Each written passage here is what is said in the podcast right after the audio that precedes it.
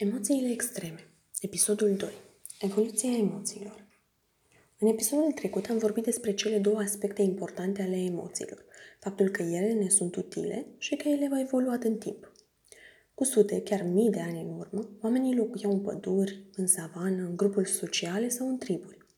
În acea perioadă, scopul principal era supraviețuirea. Am văzut în episodul anterior cât de importante sunt răspunsurile noastre de tip flight or flight și care este rolul fricii pentru supraviețuire.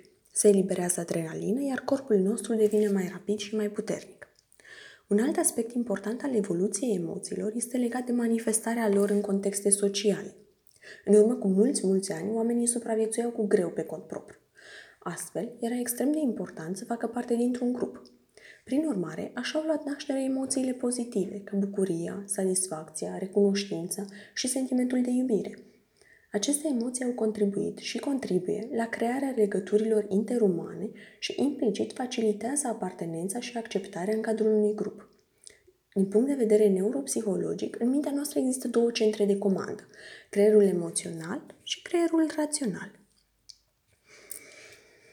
Creierul emoțional sau sistemul limbic este primul care se dezvoltă din punct de vedere biologic și gestionează toate tipurile de emoții, de la cele negative, de pericol, până la cele pozitive. Faptul că emoțiile noastre sunt controlate de această parte primitivă a creierului indică faptul că ele apar, apar foarte rapid și sunt automate. În momentul în care intrăm în contact cu un stimul sau cu o situație, o emoție specifică se declanșează. Adică nu ne gândim ce emoție ar trebui să simțim la un moment dat, ci începem să o simțim.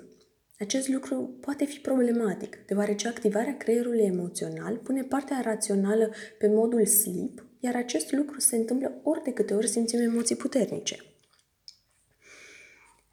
Similar cu partea emoțională a creierului nostru, se manifestă și creierul rațional sau logic.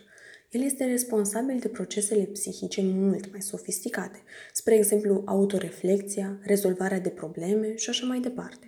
Pe scurt, ne ajută să gândim în timp ce facem anumite lucruri. Această componentă este extrem de utilă deoarece ne ajută să ieșim din cele mai complexe situații.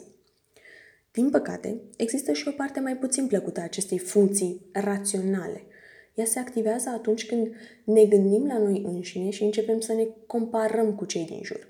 Sau ne gândim la ce fel de oameni suntem, la ce cred ceilalți despre noi și astfel ajungem la gânduri de tipul autocritică sau îndoială, care duc la complexe și frustrări. În concluzie, emoțiile sunt normale și folositoare. Ele ne ajută să ne protejăm pe noi înșine.